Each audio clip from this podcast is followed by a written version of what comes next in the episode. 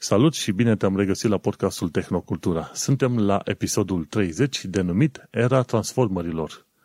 În acest episod o să vorbim despre smartphone versus smart car, iOS update-ul 14.5 și despre când vom avea un nou viitor, un viitor astronaut român și, bineînțeles, despre 35 de ani de zile de la accidentul de la Cernobâl. Gazele tale preferate, Vlad Bănică și Manuel Cheța te salută. Salut, Vlad! Salut, salut! Înainte de a trece la știri, hai să povestesc despre faptul că ne poți găsi pe iTunes, pe Podbean, pe YouTube și pe Reddit. Și, bineînțeles, mai sunt și alte surse secundare, cum e Spotify și în alte locuri.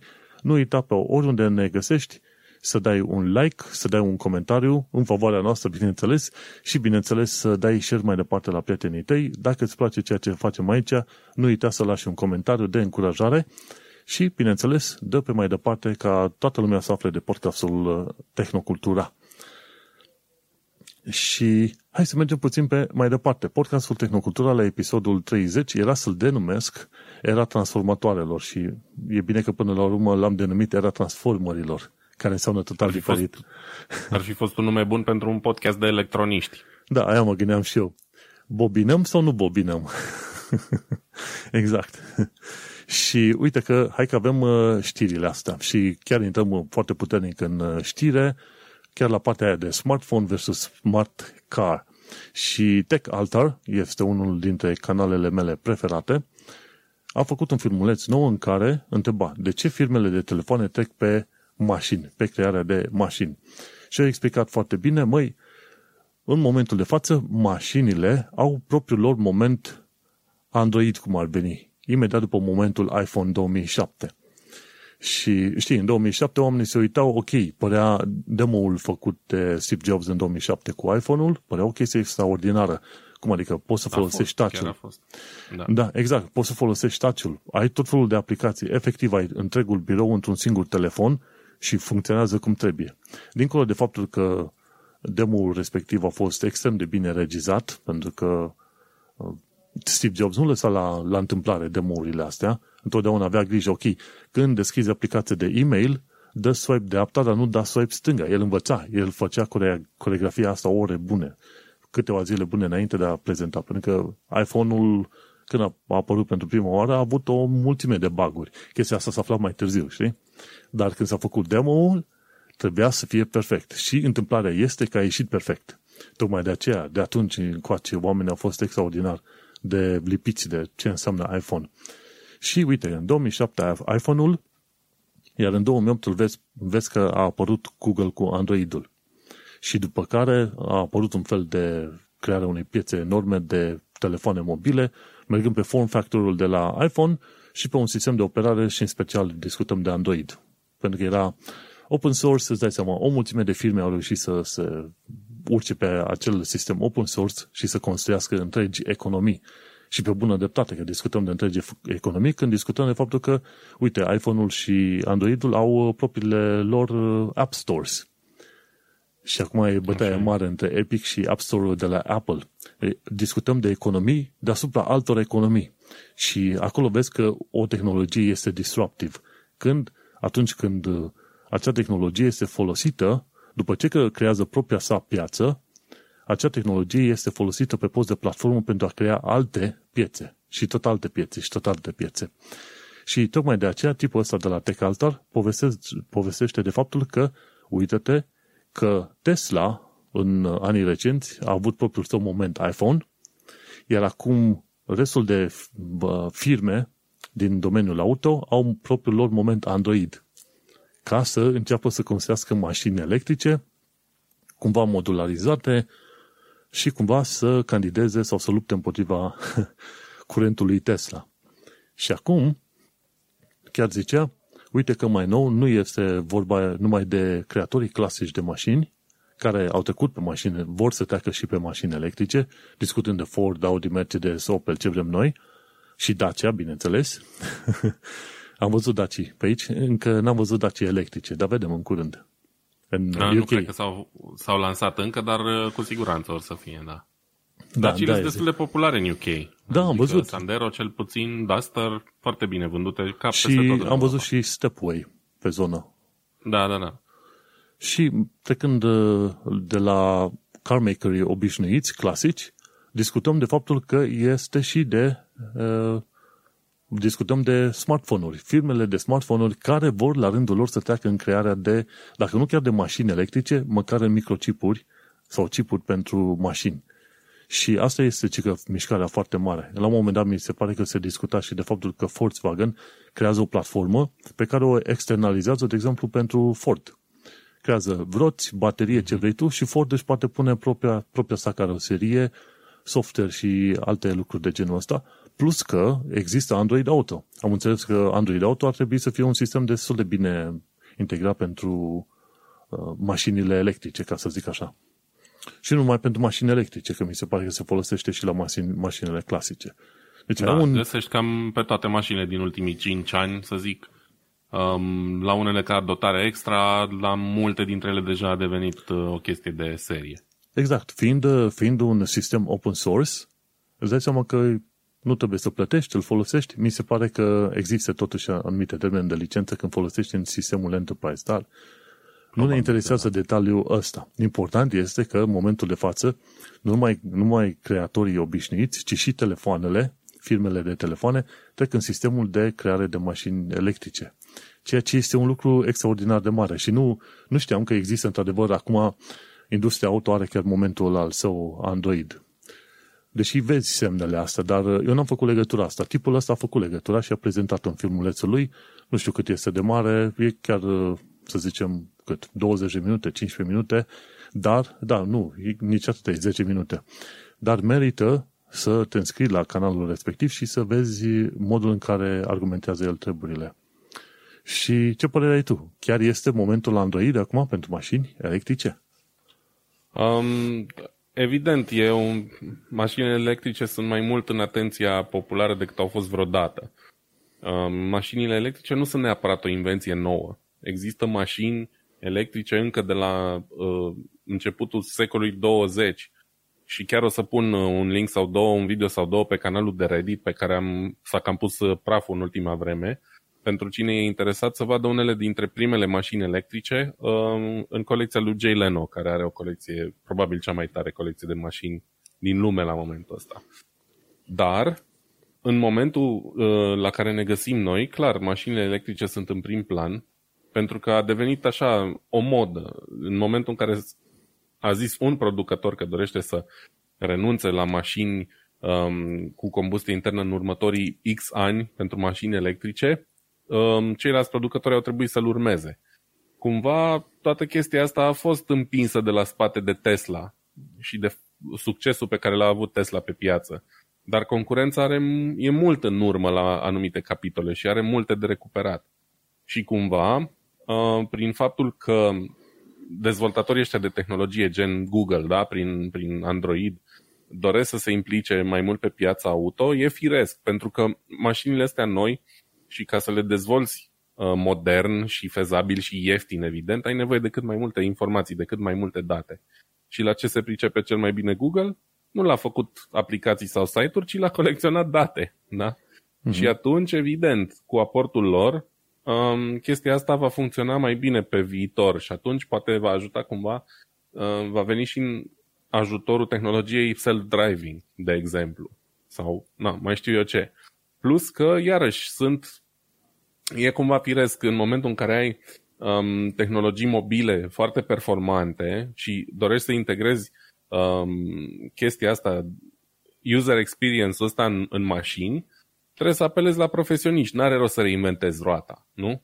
Um, mm-hmm. E foarte simplu. Practic, sistemul de control, infotainment dintr-o mașină modernă e efectiv o tabletă. Că nu sunt toate la punctul în care, nu știu, sunt foarte user-friendly sau sunt uh, siguri de folosit în timpul mersului și așa mai departe, da, până acolo mai e de lucrat. Dar ne găsim într-un moment în care, clar, uh, aportul tehnologiei mobile și tot ce am învățat ea în ultimii 15 ani, să zicem aproape de când există uh, dispozitive smart în viața tuturor, um, va fi foarte important pentru, pentru viitorul automobilului. Iar eu nu și... pot să, nu pot decât să mă bucur. Mâine, păi mâine o să-mi permit o mașină mai ieftină, ca să zicem așa. Până la urmă, colaborări de genul ăsta au existat întotdeauna în momentul în care au fost oportune. Și acum e firesc să existe uh, colaborarea asta. Acum, că implică și alte părți mai puțin pozitive sau mai puțin plăcute, vom discuta poate ulterior. Chiar astăzi am uh, un subiect care atinge un pic chestia asta și pe viitor vom, vom tot avea de, de dezbătut probleme de genul uh, intimitate la volan și așa mai departe. Atâta da. zic momentan. Dar ajungem și la știrea aia. Sunt, eu iar sunt curios de, hai să zicem, nu mare controversă, dar uh, supărarea pe care au, cred că în special Facebook-ul legată de noul update de la iOS. Um, da, um, în The Verge am găsit articolul ăsta um, legat, adică am găsit.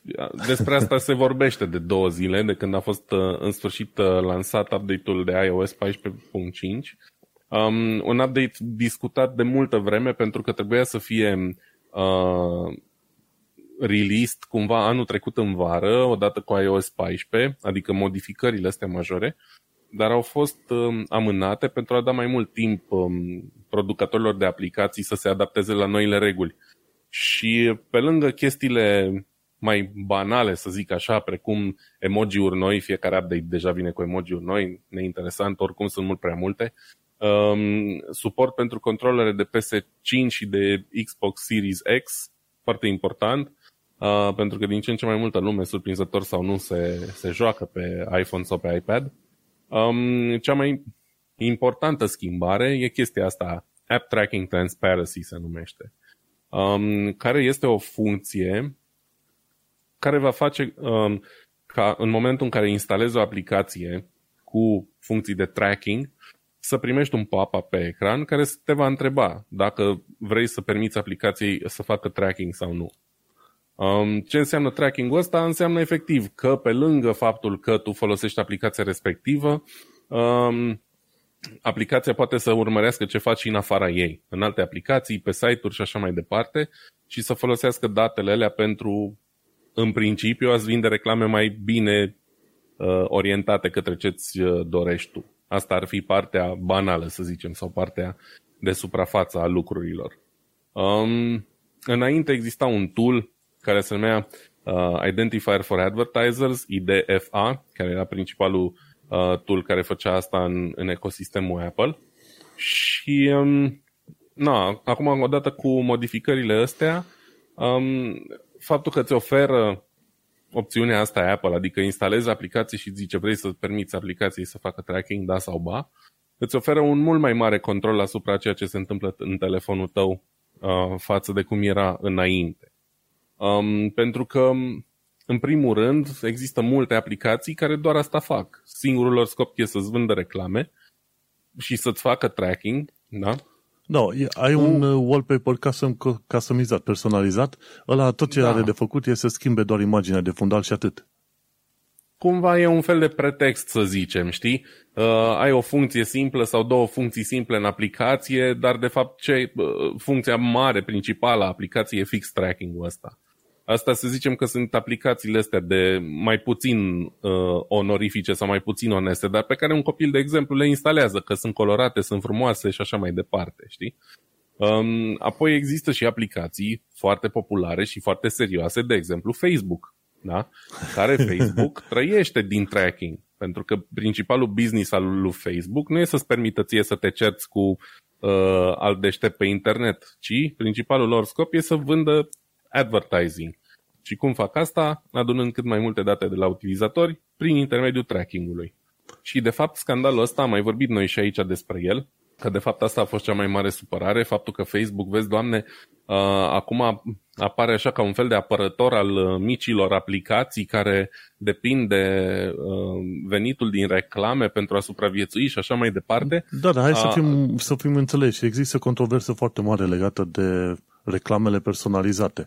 Că unii oameni zic, ok, eu prefer să-mi arăți reclame la mașini decât să-mi arăți reclame la șampon. Dar da. până la urmă a, a reieșit faptul că nu este întotdeauna necesar să ai reclame hiperpersonalizate.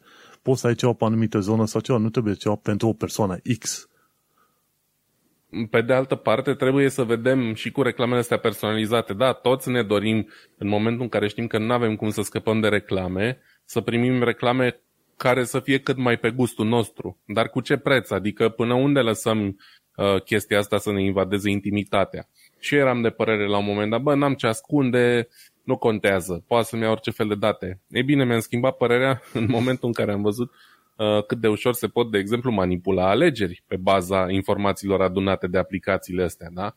Să nu uităm de scandalul Cambridge Analytica. Pentru cine nu știe foarte multe, recomand să căutați informații pe net, unde efectiv faptul că Facebook are foarte multe informații personale și foarte detaliate despre noi, ajută companii, iarăși, mai puțin bine intenționate, să ne vândă inclusiv reclame politice atât de bine targetate încât pe unii s-ar putea să-i convingă să voteze într-un fel sau altul și nu neapărat cinstit sau, sau sincer, da?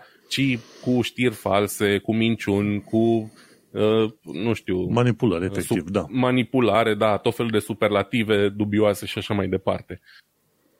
Și pentru că Facebook e implicat direct în chestia asta, e foarte amuzant că au ajuns ei să uh, aparent au avut inclusiv uh, reclame în ziar de câte o pagină întreagă în care uh, blamează uh, Apple pentru, pentru decizia asta. După cum am zis, vezi, doamne, sunt uh, site-uri mici, aplicații mărunte care trăiesc din chestia asta. Dar uită să spună că afacerea um, lui Facebook de 84 de miliarde de dolari anual se bazează inclusiv pe venit din, din chestiile astea de pe iPhone. Undeva la 5%, dar oricum, da? 5% la 84 de miliarde, dacă mi-e da mâine, aș ieși la pensie. Adică, nu știu cum să zic, da, vorbim da. de foarte mulți bani. Uite că legat de Facebook au ieșit la iveală mai multe articole, chiar acum vreo două săptămâni citeam, faptul că Facebook de multe ori a umflat numerele video plays. Absolut, da. Și nu deci... numai, și nu numai, în multe situații se pare că Facebook te-a mințit, a umflat totul așa cu pompa, că mai apoi tu să dai un ban sănătos ca să vezi un rezultat ce? Niciun fel de rezultat.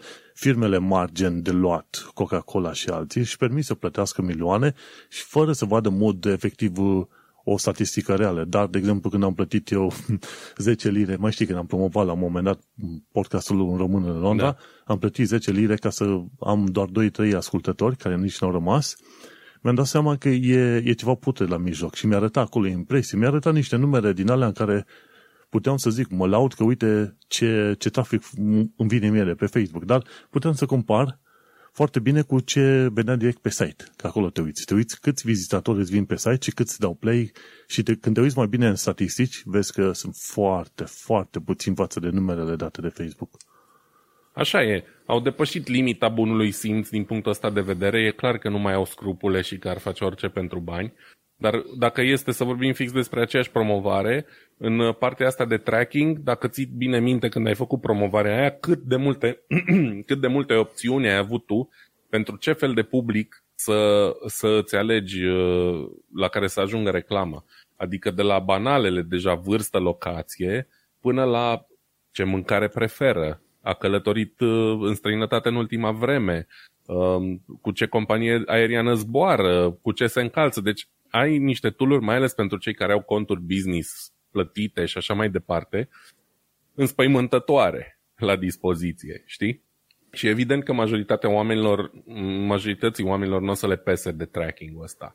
Dar sunt totuși destui care înțeleg cu ce se mănâncă și care o să fie grijulii și care o să blocheze multe aplicații, nu o să le mai permită să facă tracking și cumva Apple vrea să fie un fel de cavaler uh, în, în armură strălucitoare care vine în ajutorul utilizatorilor pentru a mai tempera un pic um, toate mișcările astea de, de um, nu pot zi, zic fur de date, că până la urmă ești de acord cu el, dar efectiv, nu știu, n-am un cuvânt mai bun, din păcate, decât ăsta, știi? Uh-huh. Um, evident, se pune și problema dacă există uh, riscul de comportament antitrust și așa mai departe. Um, se va vedea pe viitor. Probabil dacă există, vor fi dați în judecată mai devreme sau mai târziu. Dar ca idee e un pas bun într-o direcție ok.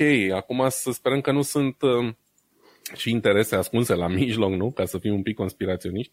Um, aplicațiile proprii Apple, zic ei, că nu fac tracking de regulă și de aia nu vor apărea pop-up ăla la majoritatea aplicațiilor Apple pe care le instalezi. Da. Ceea ce e un lucru bun. Probabil că ar trebui să luăm asta fix așa. Dacă Facebook e împotrivă, probabil că e un lucru bun. Știi? Acolo Cam am asta ar ajuns. fi confirmarea, confirmarea acestui fapt. Exact. Oricum, eu sunt curios, eu mi-am instalat astăzi update-ul, dar n-am uh, instalat nicio aplicație să văd cum mi apare. Credeam că o să-mi apară și pentru aplicațiile deja instalate, dar nu mi-a apărut nimic. De-aia vreau să șterg și să reinstalez Instagram în seara asta și să văd și eu cum arată pop-up-ul ăla și ce se întâmplă dacă dau disable la tracking. Mă aștept pe viitor să încerce să, să facă și tertipuri de genul ăsta. A, dezactivez tracking, nu o să mai poți beneficia de toată funcționalitatea aplicației sau mai știu eu Exact. ce. Nu, Rămâne de că- văzut. cum, cum fac câteva site-uri din România, de exemplu, dacă nu accepti all cookies, toate cookie-urile, la, știi ce să fac? Te trimit pe o pagină principală sau undeva de unde nu mai poți să ieși. Și multe site-uri din România fac uh, mizeria asta. E o chestiune care nu Da, ar ceea trebui ce ar să trebui fie. să fie ilegal până la urmă. Adică Exact. Dacă nu sunt de Na. acord cu cu cookie-urile tale, afișează-mi informația pe care oricum ai fi afișat-o. Știi? Și probabil că eu mă gândesc că Instagram sau Facebook nu sunt uh, mai prejos de asemenea gesturi foarte urâte.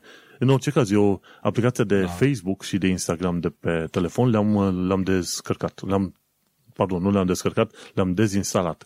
Le-am scos pentru că mâncau bateria extraordinar de mult. Acum cu Q că vai ajung la final de zi cu baterie, dar cu a- aplicațiile alea două pe telefon, în câteva ore deja se ducea. Mie nu-mi trebuie așa ceva. Da, eu Facebook nu mai am de mult, nici nu prea mai intru, poate intru o dată pe zi, să văd ce să mai postat, eventual niște știri de acasă. Uh, Instagram am pe telefon, dar și pe aia intru destul de rar, mi se pare plictisitor, adică nu mai găsesc nimic atât de amuzant sau interesant. Da. Oh well, om vedea. Vom vedea. Tot uh, legat de ceva interesant, uite, este f- noul filmuleț făcut de către Cristian Presură pe YouTube. Nu știu dacă ai reușit să-l vezi. Este al doilea astronaut român, poți fi chiar, chiar tu. Înscrie-te în programul ESA. Și a făcut un, un, un filmuleț de prezentare extraordinar de mișto. Nu știu dacă ai reușit să-l vezi. Când ai timp să-l vezi, uite-te la totul. E, L-a făcut sau l-a luat de undeva? Că nu E, pare. e o editare făcută de el sau de echipa lui, în principiu. Știi că începe la un moment dat cu un text, spune, pentru prima dată după mulți ani, prima femeie astronaut din România sau prim, al doilea bărbat astronaut din România. Știi? Ah, ok, da, Cred am înțeles. că- A pus la început, uh, la începutul reclamei originale de la ESA, cum ar veni. Da, ceva de genul da. ăsta.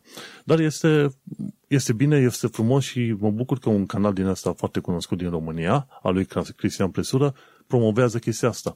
Și chiar am lăsat și un comentariu pe YouTube. Am- Am vorbit în podcastul Tehnocultura, chiar la episodul 20, la minutul 23, despre faptul că ESA, European Space Agency, caută astronauți noi. Și pentru că România este parte a ESA, efectiv România poate să trimită și o- cetățeni români pot aplica la programul ăsta noul set de astronauți. Mi se pare vreo 10-15 astronauți noi se caută ceva de genul ăsta. Așa că sunt anumite condiții, sunt relativ restrictive condițiile, dar uh, mi-e imposibil să cred că nu ar fi bărbat sau femeie în România care să nu poată aplica la programul ăsta de noul set de astronauți, ca să zic ceva în genul ăsta, știi? Și chiar zicea, ci că, uite, aplicațiile se, s-au deschis pe 31 martie pentru uh, noua selecție de astronauți și se vor încheia, mi se pare, pe 28 mai 2021. Adică, într-o lună de acum încolo, aplicațiile se vor încheia. Iar rezultatele vor fi anunțate în octombrie 2022. Și pe canalul uh, lui Cristian Presură spune acolo că pentru prima dată după mulți ani ai șanse de a deveni astronaut.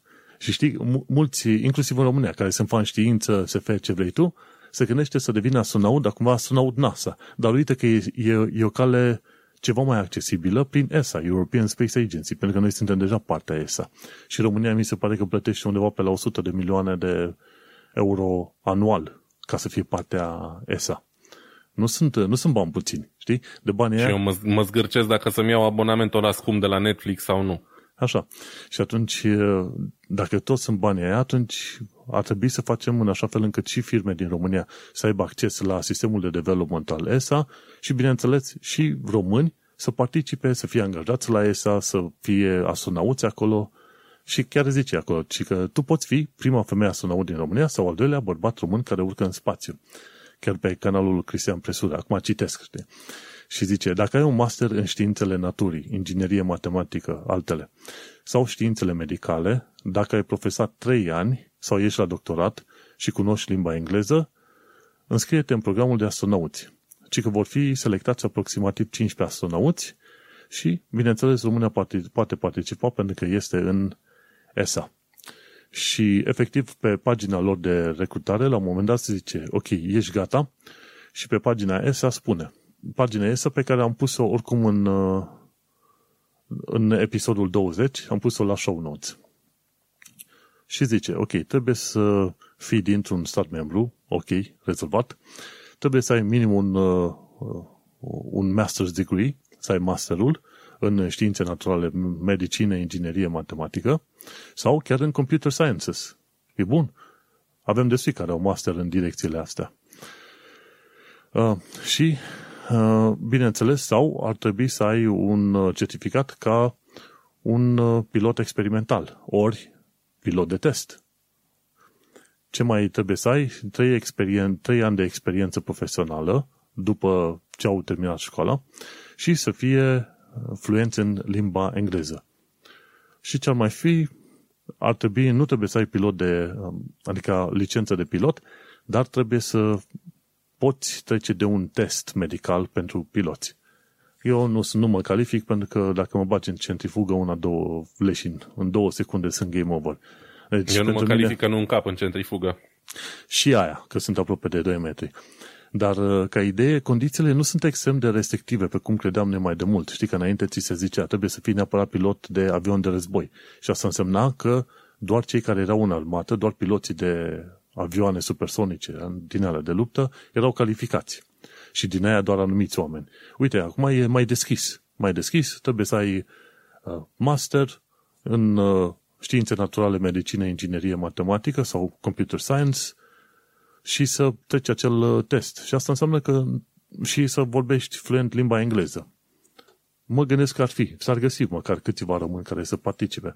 Așa că, cu siguranță s-ar găsi, da. Exact. Așa că împreună cu Cristian Presură, noi lansăm din nou apeluri către oameni, măi, care vă ca, ca clasificați, calificați pentru condițiile astea, nu uitați să aplicați. Pentru că mâine, mâine vom vedea următorul uh, român în spațiu, următoarea româncă în spațiu, așa, și nu numai pe Stația Spațială Internațională. Se pare că ESA lucrează și cu NASA împreună în programul Artemis. Și atunci ar fi posibil da. ca acel, acea româncă, acel român, să ajungă nu numai pe Stația Spațială Internațională, ci și poate în zona lunii. Și atunci asta. Oricum, americanii în programul Artemis au spus că vor ca o femeie să ajungă pe lună și cel mai probabil vor alege o femeie din America. Cam așa, cred că ei deja sunt clar hotărâți pe direcția asta. Dar măcar să ajungă românul pe Stația Spațială Internațională sau dacă nu poate chiar pe stația care orbitează Luna în programul Artemis. Și tot e bine. Știi? Categoric. Uh, și eu sper să se înscrie cât mai mulți oameni, măcar unul, și le ținem pumnii în orice caz uh, să mai ne mândrim și noi cu astronauți și în secolul 21. Exact tot e posibil, condițiile de intrare sunt mai, mult mai simple în momentul de față, așa că hai, o lună, ce mai aveți? Acum, dacă mă calificam, trimiteam instant, dar nu mă calific din multe puncte de vedere. Deși am terminat construcția aerospațiale, dar am terminat doar facultatea. Ăsta e punctul în care îmi pare rău că n-am făcut un master, știi? A Merge. trecut vremea noastră. Nu S-a dus acum. în formă. Am nu... intrat în câmpul muncii, tot ce știm acum e să plătim taxe și rate la bancă, așa că e ok. Suntem pe drumul bun.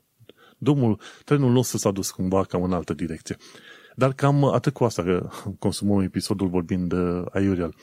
Zim Bun. despre Ars Technica. Um, trecem mai departe la următorul subiect, um, și anume um, o lege sau un set de legi noi pe care uh, Guvernul Statelor Unite Uh, mă rog, Parlamentul Statelor Unite le-a propus în, uh, în ultimele zile. Uh, e vorba de doi um, senatori um, democrați din Statele Unite care au scris o scrisoare prin care propun um, ca toate mașinile vândute în Statele Unite peste șase ani sau, mă rog, în următorii șase ani să includă un sistem de monitorizare a șoferului. Um, chestia asta a venit inclusiv ca urmare a incidentului de acum o săptămână sau două din, din Texas, când uh, o Tesla um, s-a făcut zob um, și se pare că nu era nimeni la volan, ci că era pe autopilot, chestie care între timp a fost demontată din câte am citit azi, că n-ar, n-ar fi chiar așa. În fine, ideea e că a fost o mașină care cel mai probabil uh, era pe pilot automat, care a fost lăsat nesupravegheat pentru o fracțiune de secundă și s-a întâmplat o nenorocire. Um, asta a făcut ca iarăși să ajungă um, sistemele astea de condus autonom în atenția uh, legislativului și sistemele astea um, vor să fie implementate mai ales pe sistemele astea cu uh, sisteme de asistență avansate, ADAS, cum se numesc ele, sau ADAS pe scurt. Um, evident, ei se referă la sisteme care monitorizează mai mult decât uh, forța pusă în volan, cum au majoritatea mașinilor acum. Adică și um, Seatul meu, în momentul în care folosești pilotul automat adaptiv, dacă iei mâinile de pe volan, ea poate să te țină pe bandă, pe autostradă, nu ia curbe, dar dacă ești pe autostradă, un viraj din la larg, poate să-l țină fără probleme, dar dacă iei mâinile de pe volan, simte chestia asta, simte că nu mai vine niciun fel de input de la tine și te roagă să pui mâinile pe volan. Dacă nu reacționezi, dezactivează sistemul și frânează de urgență. Uh, ăsta e un sistem cumva orb, ca să zicem așa. Eu pot să țin o mână pe volan și din când în când să, să mă facă mai trag de el și în timpul ăsta să citesc uh, SMS-uri sau să scriu SMS-uri pe telefon și sistemul nu va ști. Ce se dorește este ca mașinile să fie dotate cu camere care observă unde privește uh, șoferul. Da? Ca să se asigure cumva că se uită la drum, nu în telefon sau mai știu eu cum. Și deja există un sistem, cel puțin un sistem de care știu eu implementat de genul ăsta. Uh, noul uh, Super Cruise se numește, are și un nume din ăsta foarte tipic americanesc, așa, care îți inspiră încredere și forță. Sistemul Super Cruise de la Cadillac, de la General Motors, cred, nu, vorbesc prostii. Uh, Cadillac, nu e Ba da, e General Motors.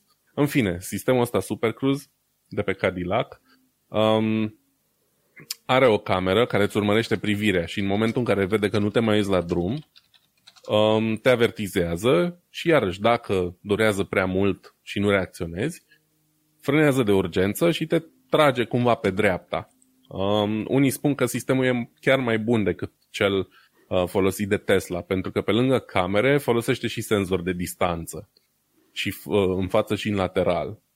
Da? Și în același timp are o cameră care se uită tot timpul la tine. Iarăși, asta deschide cumva uh, o portiță de a avea încă o cameră în încă un loc care e permanent atentă la tine și la ce faci și se deschide iarăși uh, discuția asta dacă nu cumva ne invadează prea mult intimitatea sistemele, sistemele da, da. de genul ăsta. Auzi tot legat de camere din asta. Atâta timp cât datele nu sunt transmise mai departe și sunt salvate doar local și doar să zicem, la fiecare 5 minute, în, în ideea că salvează informații în caz de accident, atunci nu ar trebui să fie o problemă prea mare. Nu ar trebui să fie o problemă, dar știm amândoi că toate sistemele astea încep așa banal și uh, inocent și se transformă încet încet în sisteme de colectare a datelor și te trezești că în momentul în care pornești prima oară mașina și calci accelerația, ai confirmat că ești de acord ca uh, imaginele să fie salvate și transmise către nu știu ce ser- server, știi? De asta zic, e o chestie foarte ok, da? Sunt complet de acord cu asta, foarte folositoare, dar trebuie să avem grijă să nu se transforme în încă o unealtă de colectare de date, știi? Dacă mașina poate local să te observe și să zică nu ești atent și atât, e perfect. Dacă datele astea, vezi, Doamne, trebuie dintr-un motiv sau altul transmise apoi în cloud, aia nu mai e ok deja. Știi? Da, aia zic și eu. Este, e o linie foarte subțire Ar fi aici. supărător. Gândește-te că un model din asta de machine learning care își dă seama după postura omului, dacă e atent la stradă sau nu, modelul din asta n-ar fi extraordinar de greu de, de salvat și de implementat. Gândește-te că driverele Nvidia au ele jumătate de giga și dar ele salvează, de exemplu, pentru DLA, DSLA, ce mai e pentru upscaling, modele de AI, salvează pentru mai multe jocuri, nu pentru unul, două. Și atunci ai putea salva un model din ăsta în memoria mașinii, faci un update la mașină pentru a salva modelul ăsta de AI, de machine learning, ce vrei tu, fără să trebuiască să știe că ești tu sau ce persoană ești. De seama din postură, vede cum e și atunci te anunță. Vezi că nu ai postura așteptată.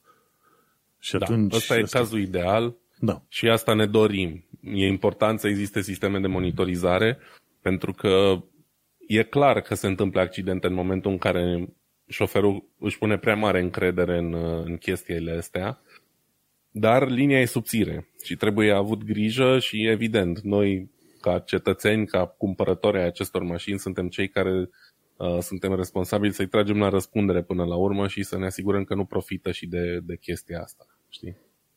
Tocmai de aceea sunt uh, tot felul de mișcări din astea făcute în EU Data Protection și în alte părți în care se cere ca oamenii să fie mai atenți și să, să, se, să se creeze puțin mai mult activism din asta al datelor. Dar fiindcă e o chestiune relativ da. abstractă, știi, pentru foarte mulți oameni, ce să alea date, ce-mi vorbești mie, ce mă interesează pe mine că Google Maps știe pe unde am fost eu ieri și alaltă ieri, știi? Dar fiindcă e o chestie puțin cam abstractă, nu e așa de ușor de urmărit și de văzut așa, foarte mulți oameni nu-și, nu-și bat în capul. Și asta cred că ține de educație încă din școală. Din școală ar trebui de pe acum încolo, să, la educația aia civică, care se face, nu știu dacă se mai face prin România, să se discute și despre comportament online, despre ceea ce înseamnă internet și, bineînțeles, ceea ce înseamnă date personale, un fel de civism al uh, internetului, ca să zicem așa. Și n-am, n-am văzut asta fiind aplicată nici măcar în UK. Da, uite, vezi, e un punct de vedere valid și foarte uh, interesant și trebuie să ne gândim. Vorbim de un, uh, de un time frame, da, de un termen de timp de 7-8 ani.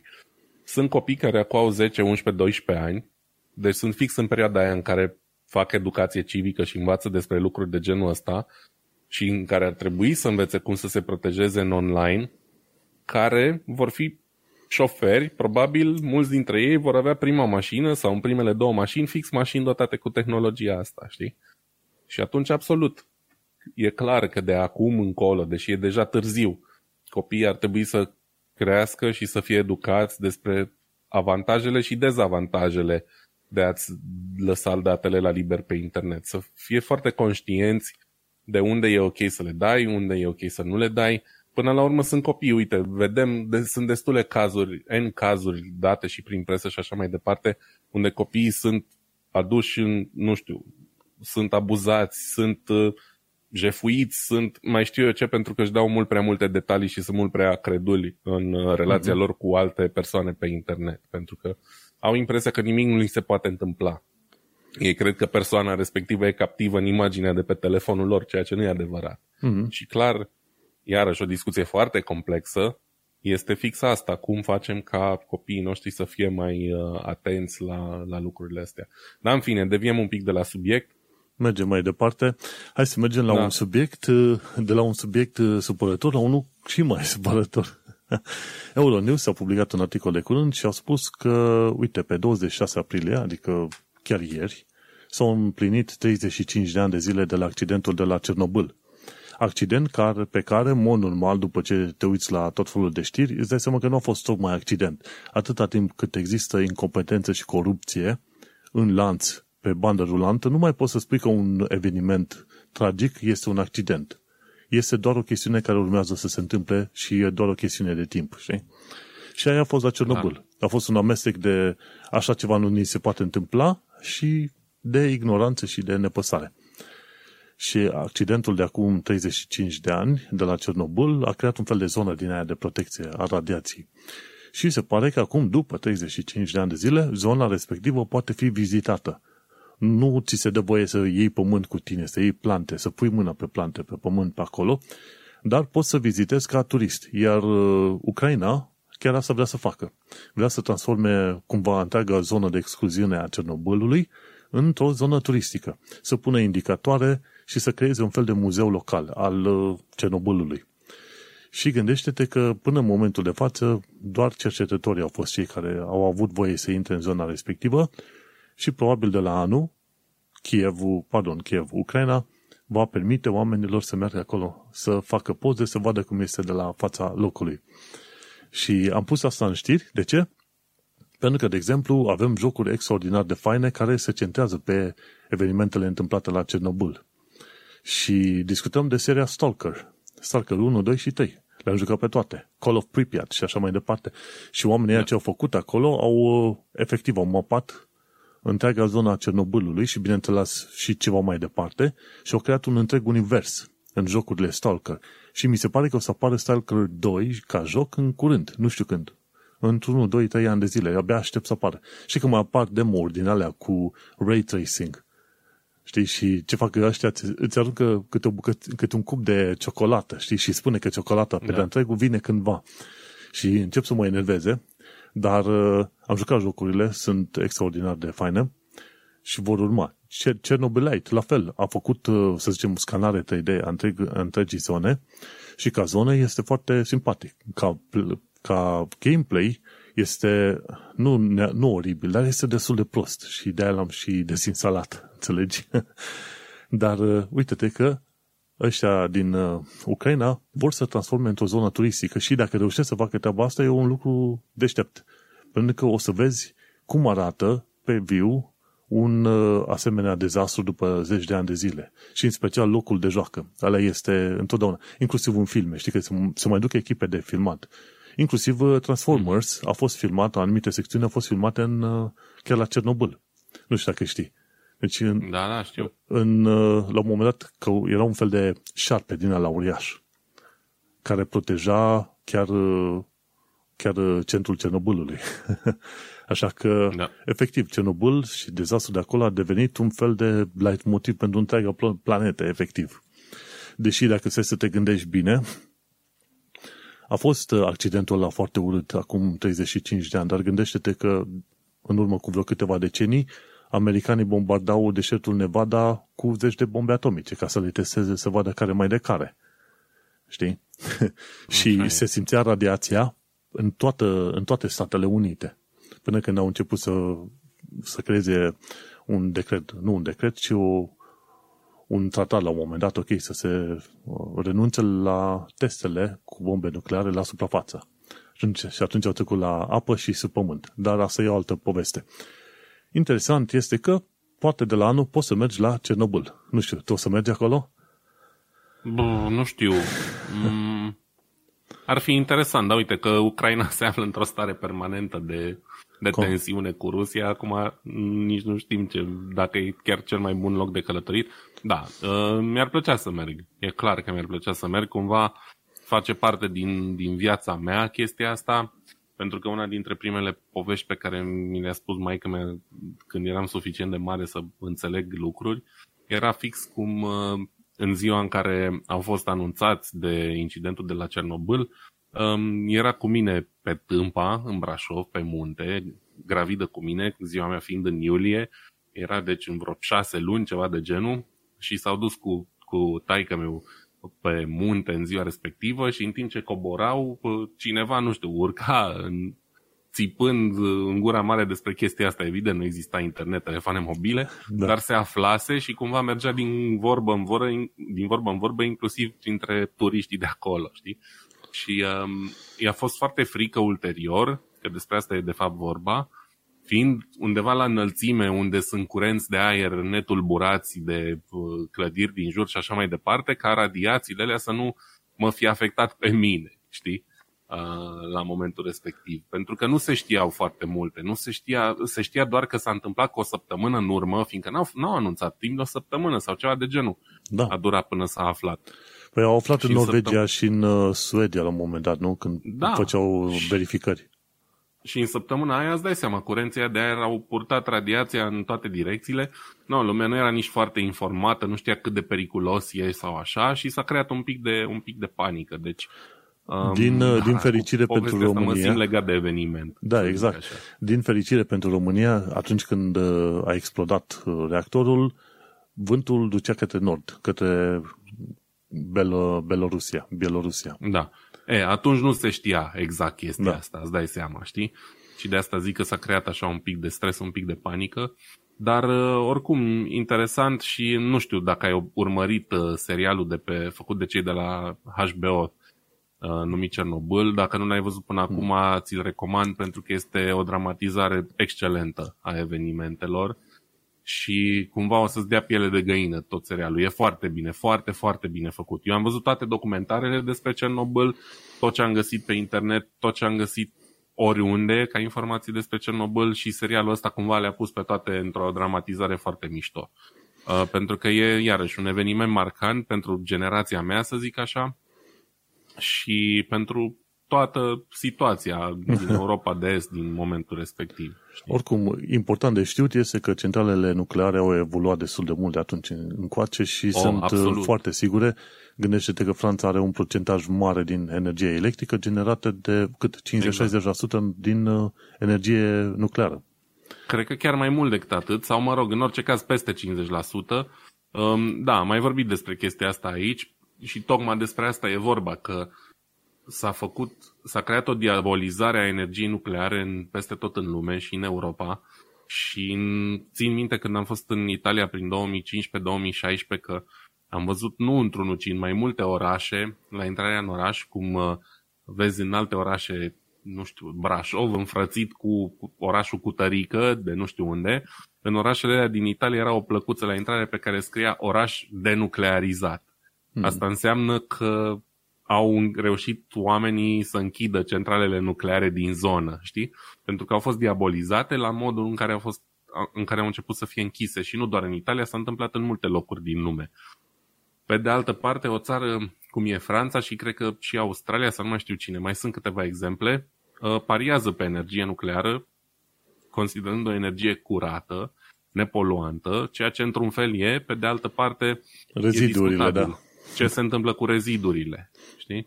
Um, și iarăși riscul ăsta de a se repeta un Cernobâl într-o țară ca Franța, fără activitate seismică și așa mai departe, e aproape zero. Uite, până și japonezii, da, care sunt una din cele mai active seismic țări, mizează mult pe energia nucleară, drept dovadă ce s-a întâmplat la Fukushima, dar nici atunci parcă nu a fost la fel de rău totuși cu ce s-a întâmplat la Cernobâl. Da, și uite-te că cred că de-a lungul timpului să mai descoperim uh, subiecte. Eu ți-am povestit la un moment dat o mică fantezie de-a mea, mașini atomice. cum cum au A fost o tentativă și de din alea. A existat o tentativă, dar uh, da, din păcate e complicat. Gândește-te Numai că... protecția pentru antiradiație ar fi mai grea decât o mașină e acum. Acum depinde cât, cât de mult material, material ai acolo. De exemplu, roverul Curiosity, care este pe Marte, are plăcuță de plutoniu și plăcuța aia încălzește la un moment dat apă, apă care generează curent electric, un fel de mică fabricuță de abur pe acolo. Și merge pe energie electrică, dar nucleară. Și teoretic, dacă da, dar merge avea... cu 5 km pe oră, nu merge cu ceva. 150, știi? Da. Trebuie să luăm toate lucrurile astea în, în considerare, deci, na. Dar uh, la ce invităm oamenii este să citească și să învețe, să se informeze cât mai bine pe tot felul de subiecte, chiar dacă par controversate și aiurite, precum ar fi mâncarea uh, carnea de laborator. Dar să trecem la alte puncte mai interesante, la știrea ta din New York Times. Da, bă, știrea mea din New York Times se leagă iarăși foarte frumos de ce am mai discutat aici la un episod de podcast. Acum două zile, cred, a fost uh, o nouă lansare a celor de la um, NASA, care au lansat uh, un nou echipaj de patru astronauți în spațiu cu capsula celor de la SpaceX Crew Dragon. Acest uh, Rolls-Royce al călătoriei spațiale, ca să zic Mai, așa, mai nou poți să-i zici așa, chiar așa un fel de Rolls-Royce. da, o capsulă foarte spațioasă și confortabilă pentru cei patru pasageri, um, mai ales comparând-o cu, cu Soyuzul rusesc, unde stai efectiv ca în pânte cu mamei acolo, umăr la umăr. Și nu stai puține ore, că de fapt asta e chestia. Durează vreo 24 de ore sau mai mult călătoria până la da, stația spațială. Așa. Deci, trebuie, da, nu... trebuie să ajungi la altitudine, după aia să dai vreo tură două în jurul planetei, în așa fel încât uh-huh. să mhm. egalezi viteza capsulei cu cea a stației internaționale și după aia să petreci da. probabil câteva ore on approach, să te apropii de stația spațială internațională. Nu e simplu deloc. Nu e. E un proces foarte complicat, dar foarte interesant. Mie îmi place, mă uit la toate lansările celor de la SpaceX. Cumva țin cu ei la fel cum aș ține cu naționala de fotbal. Știi, îmi place să mă asigur că ajung în siguranță pe orbită, după aia problemele, cel puțin până acum, nu mai existau. În momentul în care ești inserat pe orbită, ești în siguranță, nu se poate întâmpla nimic. Uh, nu poți sări în aer și așa mai departe. Dar ce s-a întâmplat acum este că la aproximativ uh, ora 1.43 uh, după amiaza ora estică a Statelor Unite, um, au fost informați astronauții că ar trebui să își ia din nou costumele presurizate pe ei și să se pregătească de o trecere, de o întâlnire la mare apropiere cu un deșeu spațial sau un deșeu uh, de pe orbită, să zicem așa. Uh-huh. Um, evident, probabil că spaima din, uh, din capsulă o vor ști numai ei în momentul în care au fost informați de chestia asta. Ideea e că e cred, prima oară când se întâmplă o chestie de genul ăsta, adică când există pericolul real ca um, capsula spațială să fie lovită de deșeuri din astea, de gunoaie efectiv lăsate în spațiu, de tot felul de misiuni, um, înainte să ajungă la stația spațială.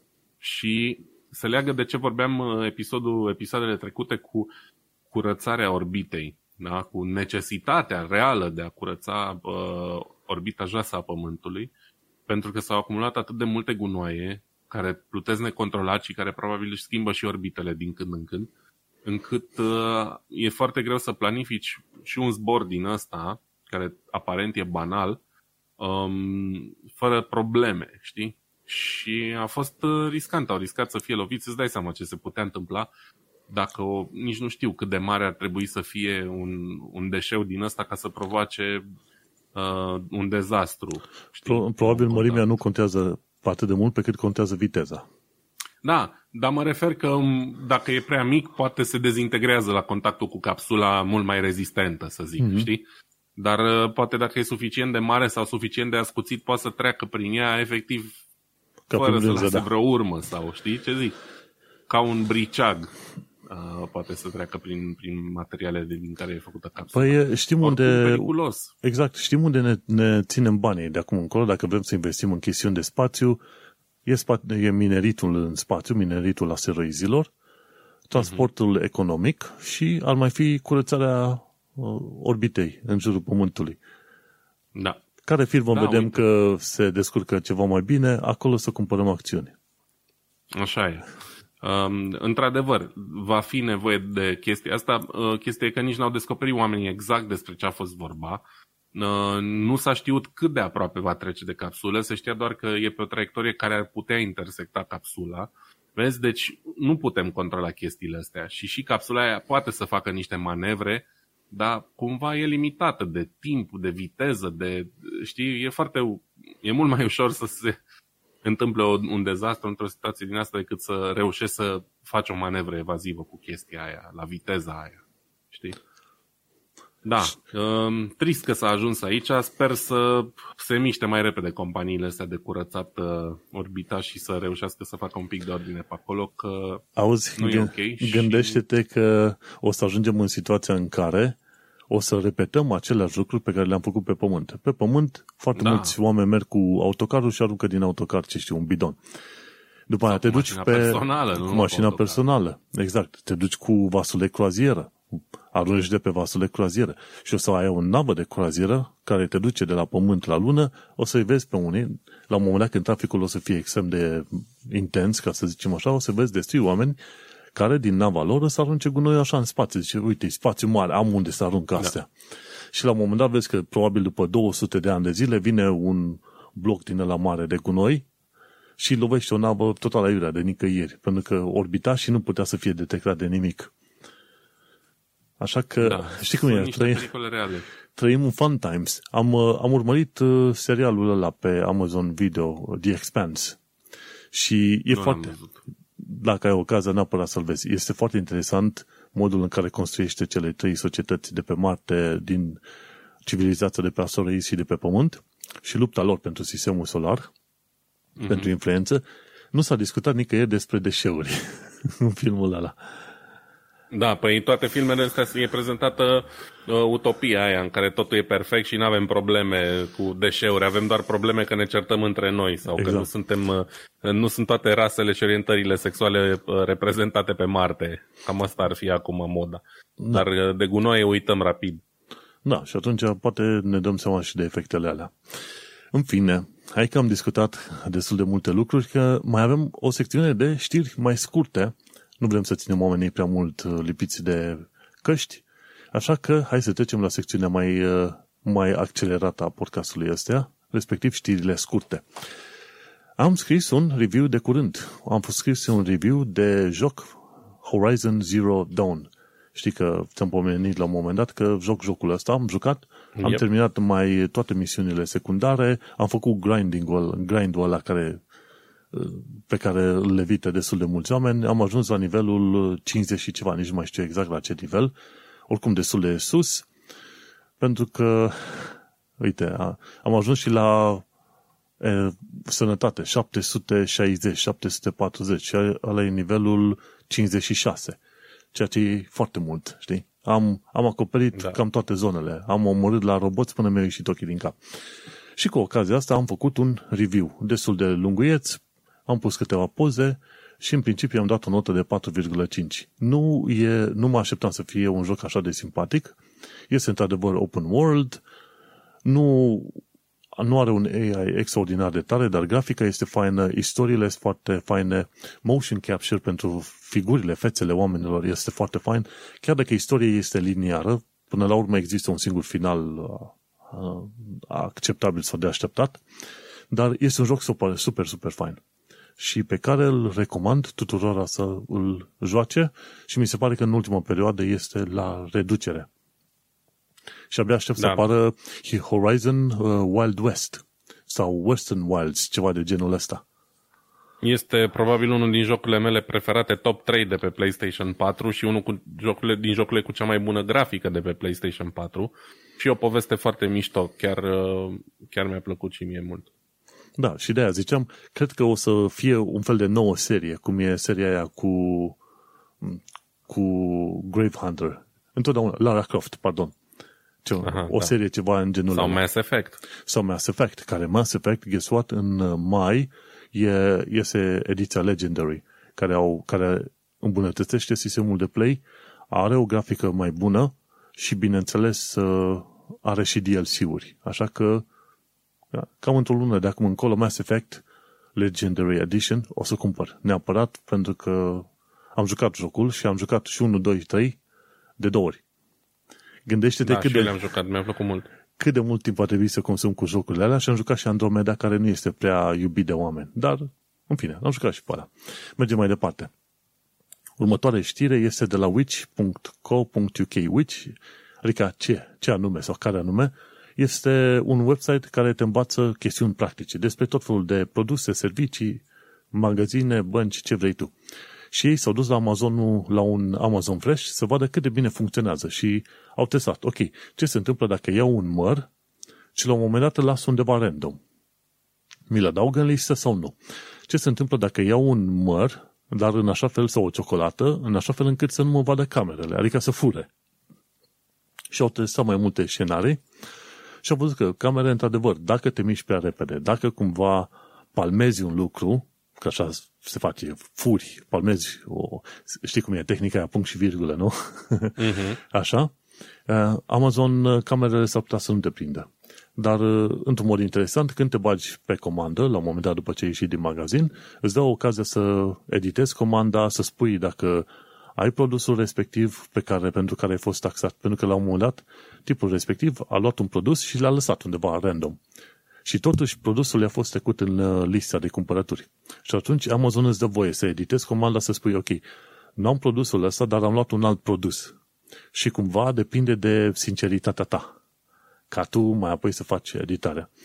Dar este un concept bun. În principiu, dacă faci gesturi largi și nu stai în calea camerelor, nu te răzgândești des, sau pleacă magazinul Amazon uh, Fresh să fie unul bun pentru tine. Asta pentru când o să apară Amazon Fresh în Germania sau în România. Mergem mai departe. Gamers Nexus. sunt sigur că îți plac, pentru că și mie îmi plac, ci că grijă, grijă mare la anumite produse Dell, pentru că ei te înscriu la abonamente fără să se, să-ți dai seama. Folosesc ceea ce se numește un dark pattern. Fac o pagină foarte lungă în mod intenționat. Tu zici că cumperi un calculator făcut de la Dell. Dar undeva jos de tot în pagina aia, după ce dai scroll de 50 de ori, e un tick box. O, un, o bucată de formular care te înscrie în mod automat la un serviciu de care n-ai nevoie. Și se pare că Dell a fost prins cu mâța în sac pe chestia asta, iar cei de la Gamers Nexus, cum mai fac ei de obicei, te anunță când o anumită firmă își bate joc de, de tine, de clienții lor și așa mai departe. Așa că, grijă mare, dacă iei produse Dell în uh, perioada asta, fii foarte atent la întreaga pagină cu detalii. Mergem mai departe. Blipping Computer. Ei scriu de obicei site-uri, știri de securitate și sunt la fel creatorii Malwarebytes. Dacă antivirusul tău nu face față, atunci știi că te duci pe Blipping Computer și downloadezi Malwarebytes și ăla chiar curăță ce în calculator. Și ei, la un moment dat, au scris un articol despre Windows 10 și Windows 10 are și un package manager mai nou și acest package manager poate fi folosit pentru a dezinstala programe cu o comandă numită winget. Și atunci ce o să poți face în curând, adică nu știu exact când, în câteva săptămâni sau chiar luni de zile, te poți duce în terminal, în command prompt și o să scrii winget spațiu uninstall spațiu și nume de, de aplicație. Să zicem că vrei să dezinstalezi Firefox. winget uninstall Firefox. Chestia asta poți să faci în Mac în terminal, că ai, mi se pare, poți să instalezi Homebrew și cu Homebrew, la rândul său, poți să instalezi tot felul de aplicație. Mai nou se poți face și în Linux, cred că tot are comenzi din asta. Mai nou se poți face și în Windows chestiuni din astea și în principiu o să zic că ce opțiuni și comenzi ai putea face cu clicul și cu mouse-ul legat de programe, adică atunci când te duci în control panel, o să poți face același lucru și cu uh, Winget. Că o să fie Winget list, o să-ți arate lista de programe instalate și pe aia zici winget uninstall nume de aplicație și atunci dezinstalezi o aplicație. Fără să te mai duci tu, click, click, dezinstalează. Acum depinde, pentru cei care vor. Cumva se pare că Windows face cumva o mișcare către modul de a fi al uh, Linux-ului. Și mirarea mare ar fi ca în viitor cumva să descoperi că Windows-ul îți este oferit gratuit și că Microsoft-ul va, va scoate bani de pe urma ta pe baza serviciilor uh, online. Ar fi o interesantă chestie. Cumva, Windows este oferit gratuit dacă stăm să ne gândim, pentru că oricine poate acum să descarce și să instaleze Windows fără să trebuiască să plătească dacă suportă, uh, cum îi zice, watermark-ul ăla cu Activate Windows Now. Dar este legit descărcat de pe site oficial Microsoft. Bine, și la trei luni de zile e o mi formă se pare de că... free, să zicem. Da. Na. Dar trebuie să reinstalezi Windows-ul odată la 3 luni de zile, ceva de genul ăsta. Nu, nu mai e nevoie să faci Nu chestia mai? asta deloc. Aoleu, nu, ești eu am, tare. eu am două calculatoare. Um, pe unul am Windows... Hmm, de fapt, pe un, ăsta ar fi trebuit să am Windows uh, original, pe ăsta de pe care vorbesc, dar acum văd că am watermark-ul. Um, pentru că am o licență de Windows și pe celălalt l-am instalat fix așa, adică l-am instalat efectiv normal de pe site-ul Microsoft, fără niciun fel de probleme, fără crack-uri, fără nimic. Deci totul în regulă, doar că rămâne watermark-ul ăla pe ecran și am impresia că n-ai, îți uh, blochează ceva opțiuni de customizare care oricum nu le foloseam, Da. pe care nu le foloseam. Nu, și atunci, E perfect așa, nu știu. da, e, e în direcția în care mă gândesc că o să se îndrepte. Cumva nu o să mai fie Windows-ul uh, pièce de rezistance, ca să zice așa, la ceea ce face Microsoft și Microsoft, de fapt, să fie pe chestiuni online. Oricum câștigă Da. destul de sănătos în chestiuni online, cum e Office 365, Microsoft Store are serviciile alea de cloud computing în Azure, deci probabil că se pare că, într-adevăr, se duc frumușel către direcția în care Windows-ul să nu mai fie uh, efectiv uh, necesar sau util pentru funcționarea Microsoft-ului. Să fie un fel de Chrome. Știi, Google îți oferă Ceva de Chrome-ul în, în mod gratuit. Mergem mai departe. De la NASA Jet Propulsion Laboratory vedem o poză nouă făcută de către elicopterul marțian Inge- Ingenuity și o poză făcută de la o altitudine de vreo 3 metri, ceva de genul ăsta. Și uite cum este să fotografiezi Marte de la altitudinea asta. Și elicopterul de curând a făcut uh, câteva, să zicem, câteva teste de zbor rapid, stânga-dreapta și se pare că a zburat la un moment dat cu o viteză de 4,5 mile, respectiv, ce știu, 7 km pe oră, pe o distanță de 100 de metri și la o altitudine de 5 metri. Și chiar arăta, roverul chiar a filmat uh, plimbarea asta de la stânga la dreapta și a fost foarte Scuze. interesantă.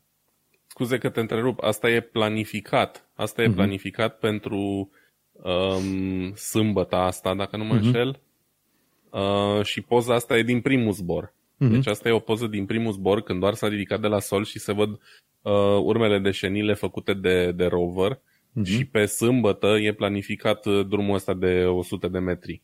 Cool. Știu că au avut la un moment dat un test, când a mers din stânga în dreapta, nu foarte mult, dar uh, da, de acolo e făcută poza asta. Ideea este că se pare că poate să meargă cu nu numai 4,5 mile pe oră, cum pune, 7 km, mi se pare că poate să meargă liniștit cu 20-30 de km pe oră, să zboare foarte repede.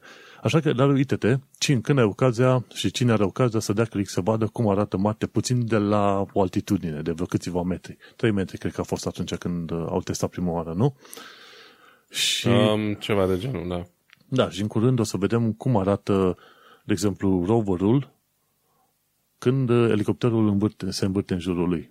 E, e, o, e o eră interesantă în care trăim noi. Și cumva e culmea că nu suntem mai, mai interesați. De exemplu, n-am văzut la site-uri foarte mari să promoveze imaginea asta prea des. Sau ce se întâmplă cu elicopterul ăla pe Marte. E doar un fel de știre micuță undeva. Și e culmea că poți face treaba asta pe, pe o altă planetă, care în momentul de față la vreau cât 100 de milioane de kilometri distanță de noi. Așa că, bun, mergem mai departe. Tot legat de spațiu, uite, avem mai multe chestii legate de spațiu. De la ESA aflăm că astronautul italian, Samantha Cristoforetti, explică de ce deșeurile cosmice nu sunt un mare mai pentru Stația Spațială Internațională.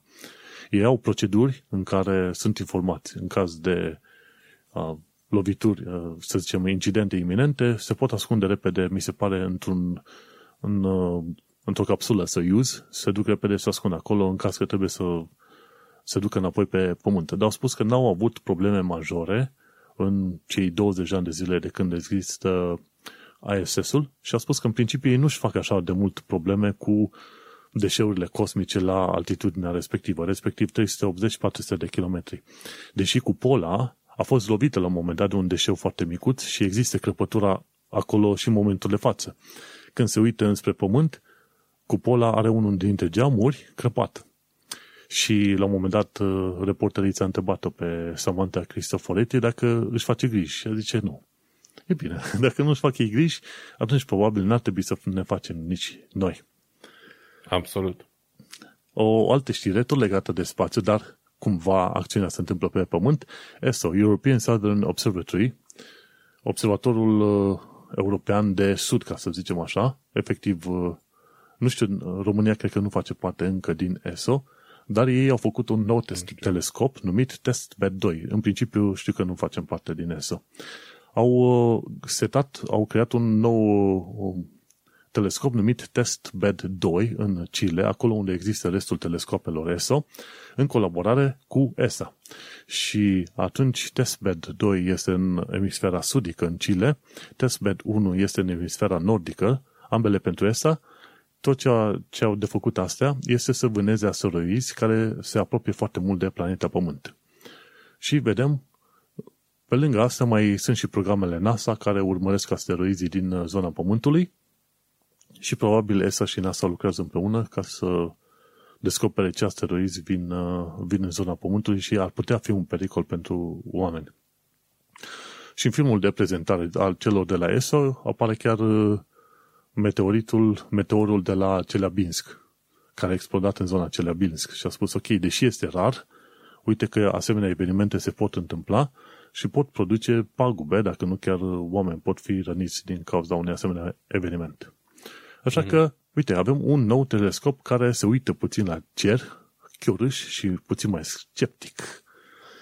Și ultima știre pe astăzi este legată de domeniul în care lucrez eu, front-end development, pe site-ul JetBrains găsești un curs istoric al limbajului de programare numit JavaScript. Și JavaScript împlinește 25 de ani anul ăsta. JavaScript a fost uh, creat în 1996 de cei de la Netscape și Sun Microsystems. I-au anunțat în 1996 și atunci a apărut uh, specificare, ca să zicem așa, în 1997 ca standard. Și în momentul de față JavaScript-ul a creat un, uh, un val enorm de să zicem, un ecosistem foarte mare și mi se pare că este pe primul sau pe al doilea loc ca limbaj de programare în toată planeta. Și ce îți permite JavaScript-ul să faci? Să adaugi, să creezi dinamicitate pe o pagină web. Și atunci, cine este interesat să învețe ceva de programare și să fie totuși ceva mai accesibil, bineînțeles, HTML, CSS și JavaScript-ul sunt într-adevăr mai accesibile decât ceva de genul uh, C sau Python.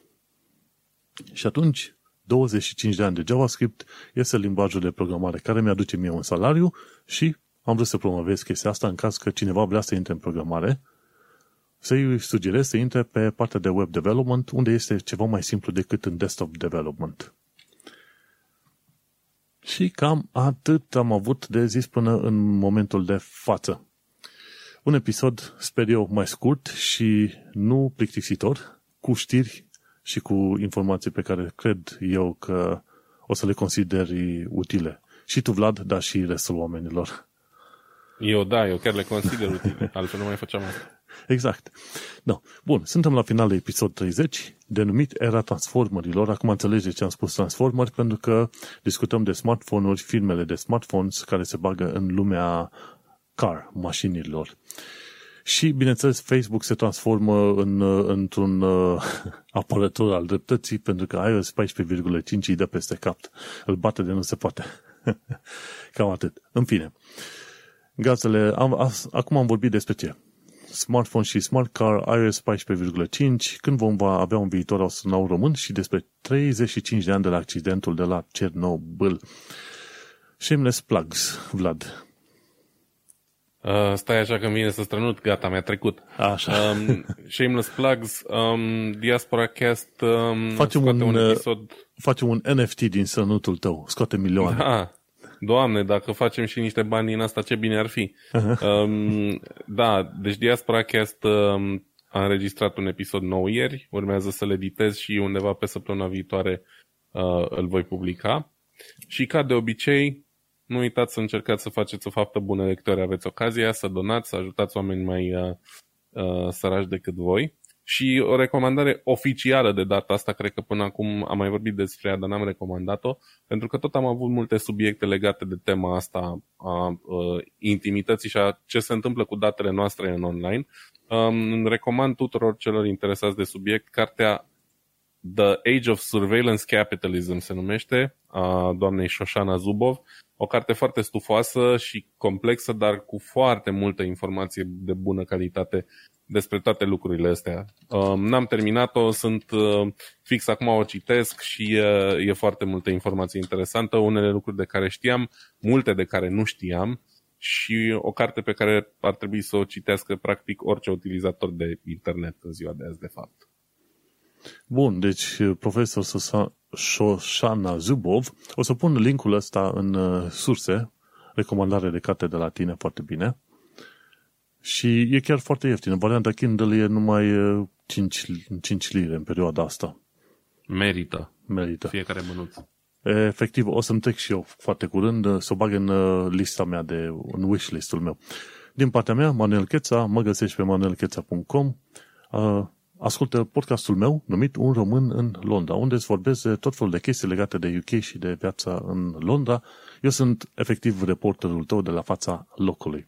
Îți mulțumim fain că ne-ai ascultat. Acesta a fost episodul numărul 30 al podcastului Tehnocultura. Noi te salutăm. Baftă!